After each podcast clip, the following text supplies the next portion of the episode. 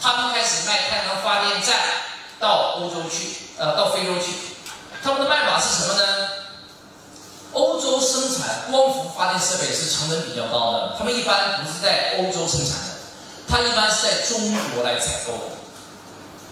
他们是在中国以七百五十元的价格一套小型的太阳能发电设备采购回去，先运到英国，然后在英国重新包装之后，再运到哪里去呢？非洲卢旺达。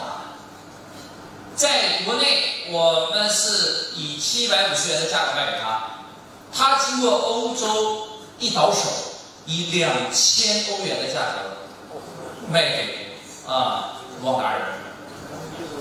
你会说他为什么敢加价这么多？他加价多少倍啊？七百五十元到两千欧元加价多少倍啊？十余倍，是不是太黑心了？我跟你讲，四十年前的老外就这么卖给中国人东西啊，他就欺负你没有啊。那么呢，他就只能卖给卢旺达最有钱、最有钱的百分之一的家庭。那卢旺达人没有去，因为当地啊很少有商人会去卢旺达做这一类的生意啊，他没得挑。所以卢旺达大多数人根本买不起，因为两千欧元一套实在是太贵了，只有非常非常富裕的家庭才买得起。所以呢，这个英国人呢，他自己也没赚什么钱，但是呢，他就是坚持这套高价啊，这个卖给小众的原则啊，所以这里边就出现了一个巨大的需求的空隙。卢旺达有没有需求？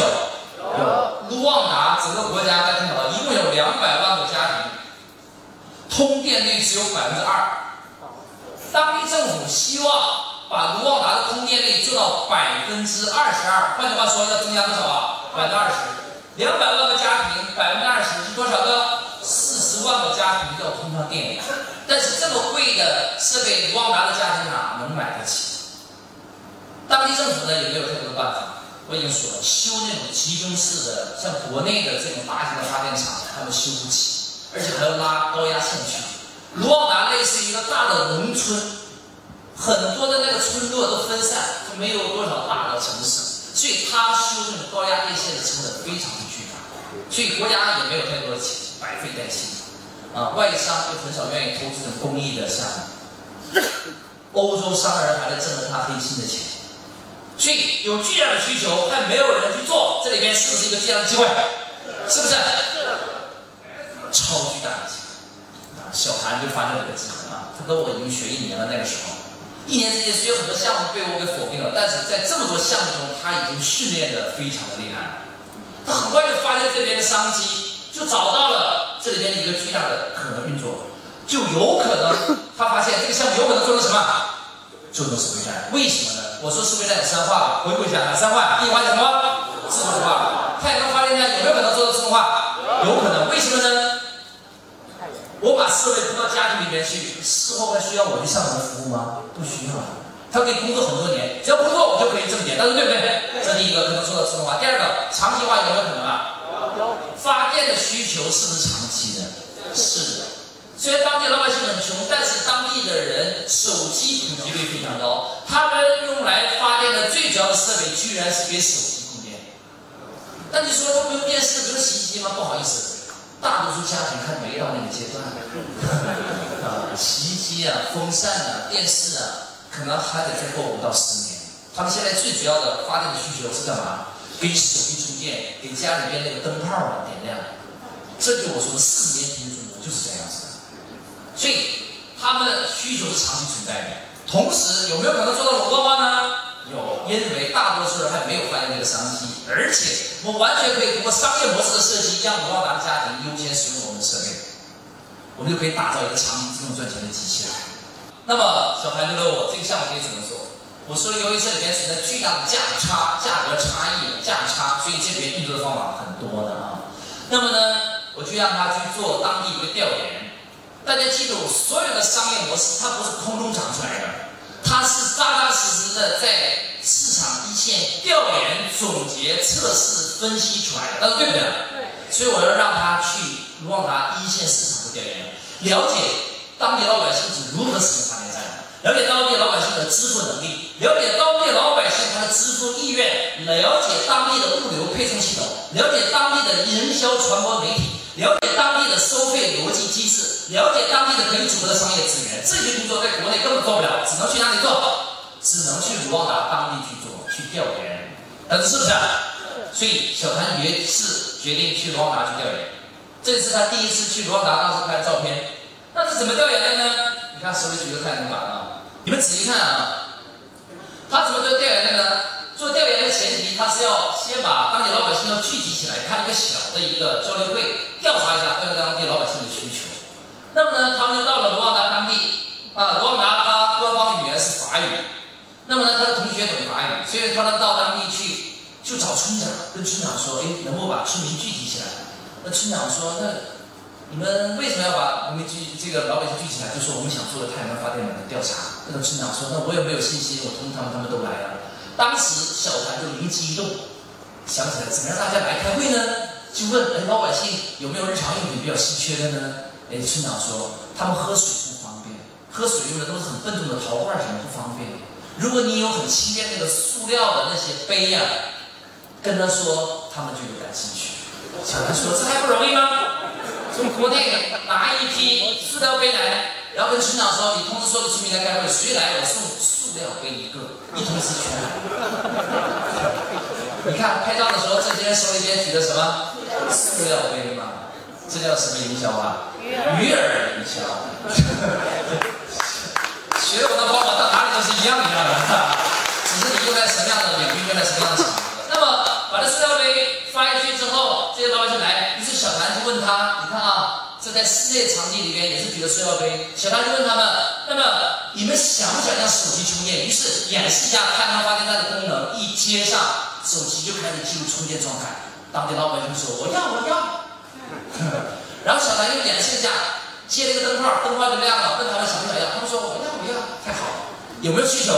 有，这叫调研，叫扎扎实实调研的工作。那接下来呢？那小唐又问：那么你们愿意支付多少钱呢？他不能问最有钱的人，该问什么？中产阶级、中等村民跟比较穷的人。他就问出来：你们如果想让你的灯泡亮，手机可以充上电，你愿意一天支付的金额最多支付多少？就是每一天都支付的话，一天愿意为他支付多少？于是呢，他调查结果是最穷的人、最穷的家庭也愿意一天支付零点五美金。你说零点五美金多少钱呢？其实很少啊，零点五美金呢。我乘以，我就按人民币一比七来算，才多少钱呢？三块五毛钱。如果乘六的话，就更少。那基本上就三块到三块五之间，这是人民币啊，三块五。那么这是一天，一个月呢？来乘一下，三块五乘一个月多少钱呢？也才一百零五元，那对不对？换句话说，如果我们按一百零五元的定价，最穷的家庭都支付得起，那对不对？对。这就叫真真真正的调研。你不能拍脑袋决定两千五元，那是英国人的做法，他根本就不符合这个当地的人的需要，谁都不服，谁都推得很辛苦。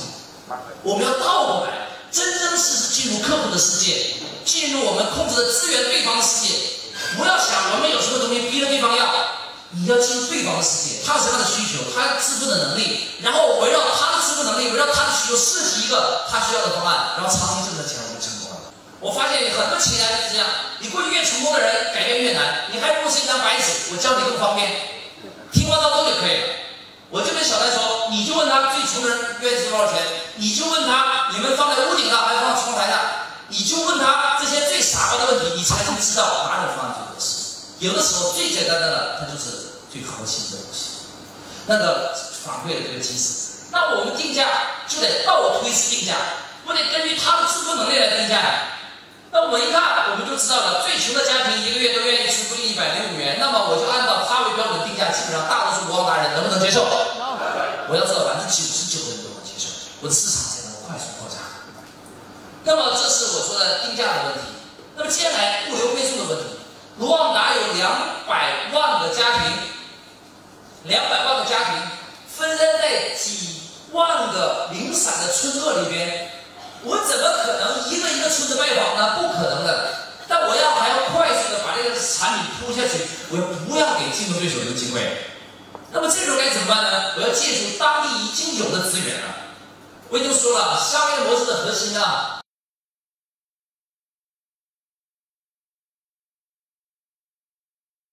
是控制资源，而不是重构资源，那对不对？我要重组资源。那谁来帮我做物流呢？谁来帮我做宣传呢？谁来帮我做服务呢？谁来帮我做安装呢？他就找啊找，找啊找，于是他终于找到了一个终端。啊，看到没有？啊，下面有点小啊，这是我从他朋友圈截出来的啊，就是商店。罗旺达每个村子里边都有小的杂货店，那么我们就把这个小的杂货店给整合回来，成为我们的配送终端就行了。我们不需要自己再去开终端了，那这是不是？怎么去跟杂货店来合作呢？一起来看啊！于是就开始使用我的一系列的方法。这是他那个总部，他在卢旺达开了一个公司，在卢旺达开的公司比较容易，五千块人民币就可以了，注册一个公司。然后呢，他找到每一个村子找一个小商店，就是小的杂货店。跟小的杂货店来谈合作，我把我的货呢放在你这里，你不来帮我销售，赚了钱之后我给你分成就可以了。那小商店的老板愿意，那么小商店的老板怎么让当地的村民知道我在做这个设备呢？小商店在整合当地的摩的司机，这些摩的司机有最大的好处，他每一天在这个村子之间来跑，他知道很多的村民的联系方式，而且他天天跑，人们也相信他。而且他跑的半径都不远，刚好帮我做配送工作。他除了拉人，顺带再帮我拉一个货就得了。就是我们那个上面放了一个小的那个绿色的袋子啊，那个就是他的小型的太阳能发电站，很小的一个板子。那我就整个大量摩的司机，让摩的司机找到当地的居民，然后让摩的司机跟居民说：“哎，我们有很便宜的发电站，让你的手机可以充上电，让你家里的灯泡可以点亮，要不要了解一下？”哎，这个村民感兴趣，于是摩的司机把他拉到小商店。小商店跟他说：“你不用买，买的很贵，两千欧元呢，你租就可以了，一个月付一点点租金就行了。付多少钱呢？就付一百五十块钱。啊，没有定一百零五啊，因为一百零五是最穷的家庭。我们后来综合斟酌了一下，我们决定定一百五十元。一百五十元的好处就是我差不多六到八个月我就能回本了，啊，比较稳妥一点。那么呢？”我们就要小商店跟那个居民签一个协议，签什么协议呢？我把太阳发电站租给那个居民，租居民呢每个月来付租金就得了。那这里面又存在一个问题：如果小商店直接到居民家里面来收钱，这里边还存在一个什么问题啊？万一这个小商店把我钱给开了，或者是他拖我几个月才给我结算，有没有这可能啊？有。于是我还要解决收款。那么收款难怎么解决呢？我不要小商店来代收，我来找当地的电信公司，然后帮我签订一个话费代扣协议，总部直接通过电信从居民的话费里来扣我这个太阳能发电站的租金，当地电信公司同意了。那么呢，小商店其实只负责。跟居民、跟电信公司之间签一个三方协议就可以了。所以呢，签完协议之后，居民授权给电信公司，允许我们从电信公司后台里扣钱，所以收费的问题就解决了。小商店是我们一段时间之后由总部跟小商店来结算的，这个大家理解没有？理解跟局长，对吧？师妹，摸的司机的好处也是我们跟小商店结算之后，小商店再跟摸的司机来结算，所以这个钱没有任何问题。那么解决了下一个接来。我在当地还要跟政府部门打交道，我还要报税。出了国做任何的生意要小心交税，纳税筹划问题。我在当地要想自己招一个懂税务的人也不方便，干脆简单一点吧。我直接在卢旺达那里请了当地的 star 毕马威来帮他来做税收的规划，他付一点点费用。同时呢，又对接了当地的政府部门，给他做一个特殊的绿色能源的授权。一有税收优惠，第二个呢，政府部门帮他做更高层面的推广，所以他拿到了全卢旺达第一张绿色能源的推广牌照，他可以在整个卢旺达来推广他的产品，而不受任何的限制。那把这些协议签完之后，你说这产品怎么办呢？他一批产品成本七百五十元，首批订货至少一万台，他需要投资多少钱？七百五十元乘以一万台，哎，它启动至少要投入多少元？七百五十万。对很多人来讲，七百五十万不是问题，但是对小谭来讲，是不是问题？是问题。但是小谭来找我的时候，居然跟我说了一句话：“我说问他，我说小谭你要不要融资啊？”你猜他说什么？他说：“我根本不缺钱，要投资我的人太多了。”你听懂了吗？就是他把这个项目稍微。在朋友圈一说，想投他的人就自动涌过来了，而且他没有用股权做融资，他用收益权做融资。换句话说，他只拿这个项目本身未来的盈利分红做融资，一点新股权都没有稀释。为了他大家知道我教你这条策略，融资最好的方法不是拿股权，是拿分红权，一毛钱风险都没有。于是呢，他找了第三方投资者，让投资者出资，承诺一定的分红权。再把这个钱支给工厂，工厂帮着生产，运到卢旺达工总部，总部再分别运到小商店，小商店找到居民，已经签了协议的居民，把这个商货品通过摩的司机配送上去，整套系统就运转起来了，他整个公司全部清资产。那你们说这个项目能挣钱吗？能挣钱吗？我给你算算。啊，一台收费站，一台收费站啊，一个月一百五十元，乘一年十个月，这多少钱呢？一千五百块。我就算去个零头，我就算一千元。我跟你讲，整个卢旺达目前只发了一张牌照给他，换句话说，只有他一家能卖。那，一年之内也就只有他一家能卖了。按照他这么年的趋势，卢旺达政府跟他说，希望他一年完成四十万套。我已经说了，两百万家庭，百分之二十二的覆盖率，它是要增长。四万个家庭的，你称一下这多少钱？这多少钱呢？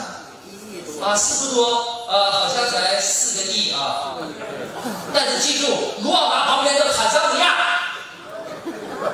旁边还有埃塞俄比亚，还有肯尼亚，那人口都比卢旺达多。卢旺达才一千万人口，人家的国家都比一千万要多，知道吗？所以我给他起个外号，非洲。